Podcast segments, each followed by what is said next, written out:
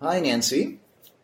Hi, Serge. So, uh, you're the person who founded the magazine for our profession, Somatic Psychotherapy Today. How did that come about? Well, when I was a graduate student, um, I was asked if I wanted to be the editor um, of the association newsletter for the United States Body um, Association of Psychotherapy. And working with them in their newsletter and then working um, on the peer reviewed journal, the International Body Psychotherapy Journal, I started noticing a lot of gaps in the literature. I'm doing my research for my projects, for my dissertation. There's a lot of academic out there, um, and then there's chit chat for associations, but there was nowhere for voices like my own as a student, as a clinician, to talk about what was happening in my life, in my clients, in my clinical work. Um, sort of that first person familiar, this is what's going on. And I thought, we really need a magazine. And I know that there are magazines out there, Psychotherapy Networker, Psychology Today, but they're more focused on cognitive behavioral sciences. And I was more focused on somatic psychology and body psychotherapy. And I also wanted to contact people around the world. Those two magazines are very much centered in the United States. I want to know what's happening with body psychotherapists in Italy and Israel and France, as well as the United States.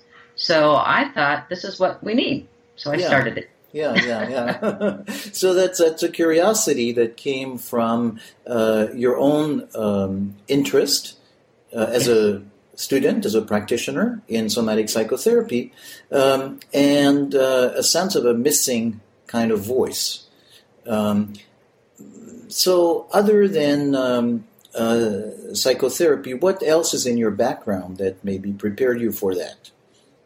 Well, I started out as a teacher, um, and my first love always has been writing. Um, I actually wanted to be a writing teacher, but I started with sixth grade and taught everything. Um, and that led me to get my master's as a reading specialist um, because so many of my students in the inner city schools over that really couldn't read and write. And I just have always valued reading and writing. So I went to train in that and then ended up working at the high school level and really started using my students' writing to teach them how to read. And I got more and more immersed in that. And then I was always, I started freelance writing uh, professionally. So I ended up getting my master's in nonfiction writing and started teaching at the college level, teaching freshman composition, creative nonfiction, fiction writing. And then I started facilitating writing groups. And people were joking, saying, This is the best group therapy I've ever had. And I thought, I really need to learn more about this use of writing in therapy. Um, and then they changed the mandate for um, the freshman composition to use personal narrative to teach writing. And I've got 18 year olds away from home for the first time, and they're writing about rape and eating disorders and suicide attempts and uh, just depression. And I'm thinking, this writing is just so powerful and being present on the page. And I really need to be able to support their presence and not try and teach them, in quotes, style and format and structure. Um, so I ended up training in narrative therapy. And then I ended up getting my master's degree in clinical psychology with a focus on somatics. Um, and as my writing groups kept growing and people kept coming, and they really were coming more for the group therapy than the writing, I ended up getting my doctorate in clinical psychology with a somatic focus. Um, and my groups, I mean, I'm thinking every six weeks a new group will come in. I've had groups that started with me and it's been eight plus years. They're still meeting without me and they're still following the guidelines, still using the writing. And actually, we ended up starting to publish anthologies. Um, several have published their own books. Um, and it's become when my group at the Women's Housing Authority, several of the women ended up moving out of the authority, getting jobs, stabilizing their life. And it's all through the act of writing and being together in a presence with a community that's supportive. So I really bring all of that into my writing itself when I write. And when I interview people or I'm reviewing books, I'm always looking at it as a relationship. And how is this interaction between myself and the text, myself and the writer, supportive of the person and the community? Yeah. Because so that's I guess some of my background. yeah, yeah, yeah, yeah. So, so from uh, from early on, that sense of uh, you know, there's more to writing than putting words together in a nice way.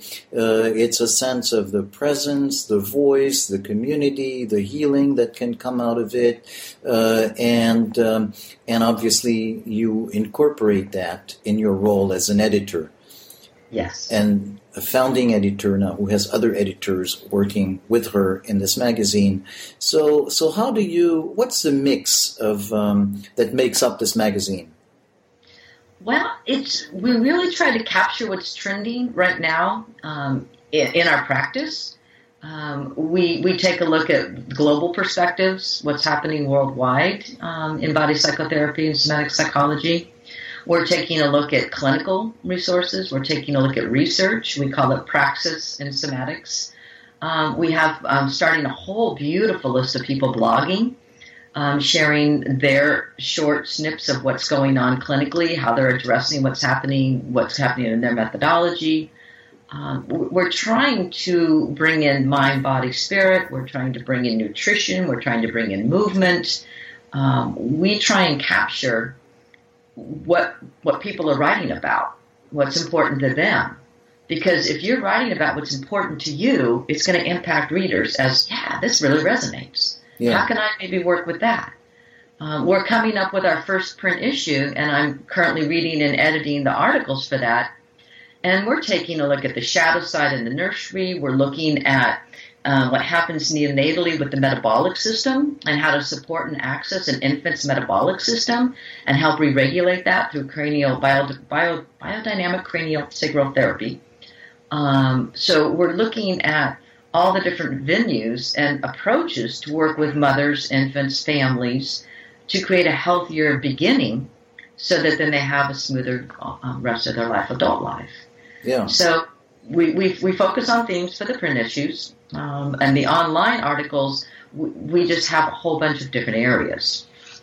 So, so, so, maybe let's talk a little bit about the what's online, what's uh, print, because as uh, the past few years, it's been online, and there's a change happening. So, do you want to talk a little bit about the change and, and, and how you see it evolving?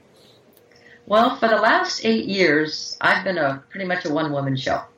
I have been doing the a lot of the writing, all of the editing, the copy editing, getting articles, creating PDFs, um, and putting the PDFs online um, so that it actually is like a magazine. Um, running articles on the website, everything has been completely free, and it's gotten to a point now where I needed help. Um, and so, as we're moving into our ninth eh, volume, uh, coming out in March, will actually be in print and subscribers who pay now to subscribe, subscription has been free, but now it's changing. People that pay to subscribe will get an actual magazine mailed to their home or office, whichever address they choose. Um, the articles that are in the magazine will not be posted on the website as they have in the past. Those will just be predominantly in the magazine. There'll be starts to it like we always do so people can see, get a, what's going on inside, but to read the whole article, you'll need to be a subscriber. Mm-hmm, mm-hmm. Um, and we're going to change the format online as well so that we'll still have some free content, but we're also going to have a lot for the subscriber base. And the other thing that's really exciting for me, um, as always missing my, my teaching and my writing groups, is we're going to start some community involvement um, with subscribers. Authors that want to have a new book reviewed can donate four copies to four people that volunteer to read it um, they will be given guidelines on how to read and respond, and then we'll do an online meeting. We call it Folio Fellowship, where the author can meet with the reviewers, and I'll facilitate, and we can talk about the strengths of the book, the areas where it hits, how it can be used um, for personal growth, for clinic growth to take to your clients. Um, the other thing that I'm going to start is um, people that want to submit an article, but they're not quite sure how. I'm going to start writing groups. So there'll be six people that commit to being part of a writing group, and they can bring their thoughts, their articles, and from the ground up, we'll work together in a supportive community to teach them how to write an article. And that article will be for the magazine, but the skills that they'll learn, they can take to anywhere that they need in terms of writing, whether it's a blog, um, a professional article um, for magazines. Um, if people want to focus on academic, I'll start an academic group. If they want to take a look at how to write for peer reviewed journals, um, I'll do some support with that also for subscribers. So, so really, what we're talking about here is not a magazine in the traditional sense of the term, but something that is a community. Um, and uh, and subscribing to the magazine is not just to have access to specific content, but is also to support that community.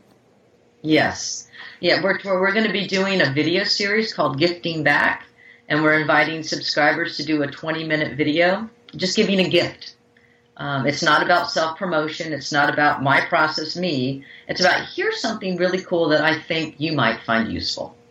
And so you'll be able to access that. I've, I've got some, we've got, um, like Dr. Rae Johnson is going to do a video on gender neutral language, which for me is a challenge. I'm so used to the he, she, and learning to write gender neutrally is fascinating for me.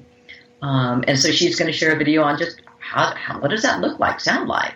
Um, we have somebody who's going to do some breathing exercises. We've got a Qigong desk exercise for those of us like me that sit at a desk all the time. It's great to have a six minute exercise. I can just take a time out and pause, and do a little exercise, calm down. So we're really trying to tap into what our community brings and allow them to share with one another, to post their papers that they've been publishing, to get input on their papers they're publishing. We really want this to become a workshop area so that we're sharing what we're writing, we're sharing what we're doing, and we're getting feedback and interaction so we're not isolated. Yeah, yeah, yeah. So much what happens, I think, is people tend, as therapists, we see our clients, we have our families, we have our friends, but when it comes to the dynamic of really sharing what's happening um, safely because of HIPAA laws, because of confidentiality, there needs to be a place where we can be. Um, we're going to start a, a coffee chat where people can come you know, 10 o'clock in the morning and just chat about whatever's on their mind clinically. Yeah, you know, yeah. what's happening. And we're going to do some case studies. Um, Dr. Barnaby Barratt and Dr. Rae Johnson have agreed to, um, down the road, help facilitate some case studies so people can bring in a case and have colleagues listen and give some advice, um, with facilitated by some from trainers, teachers. Um, so we're really just trying to create a place people can come um, and be and share. Yeah, yeah. So, so in that sense, um, I find the uh, name magazine, if we just define it by the name magazine, a little bit misleading. Uh, yeah. In the sense that it's much more than a magazine, and um, the magazine seems to be uh, part of that community. That's what strikes me in what you're describing. Uh, so my own impression would be to to really emphasize the idea um, that this is a community of which the magazine is a part. That yes. people are invited to subscribe to. Is that something that feels right to, to put it in these terms? Very much so. I'm, I'm, I'm laughing inside because when I was a reading specialist um, at the K to 5 school in Portsmouth, New Hampshire, I started a program called the Magical Mailbox because the kids needed some reason to be writing. I mean, okay, I'm writing, but I'm, I'm writing for an audience, but I have no audience. So they submitted their writing to our magical mailbox. I trained fourth graders to become editors, and they worked with the students one on one. So they were in relationship with the author, helping them with their piece so that it then could be published in the magical mailbox. And we had 15 different ways of publishing and celebrating their writing. Uh, we, we had, you know, kindergartners drawing pictures, our publishing. Um, we we actually ended up with some fourth and fifth graders getting accepted in professional children's magazines with their articles. so it was always about how do we work together, write together, grow, bring our text to where it needs to be, and then facilitate an audience. Mm-hmm. So the magazine becomes a, a beginning point. Okay, I want to write this, I want to share this, and I can actually publish it in a magazine that will reach out and be accessible to my colleagues around the world, as opposed to just me writing it and giving it to a couple of friends. Yeah.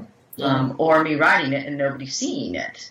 Um, so I'm hoping that the magazine becomes one part of our sharing with authors and sharing our books and writing together in community. Um, and it, we can explode and grow. We're looking at maybe doing webinars down the road as another way to share what's going on, sharing people's work. um, is so different than the academics. Mhm. Um, academics are very precise and very regimented, and we have the ability to be flexible, to oscillate, to breathe, to move, and to see where the community is going and how to contain and be a safe container, but also be supportive and expansive. So that's sort of what I'm trying to project. Great, great, great. So that feels like a very nice place to end, but I just want to check if you have something else that you might want to add. I just want to thank you for the opportunity. I know a lot of people are wondering why should I all of a sudden have to pay for something that's been free for eight years?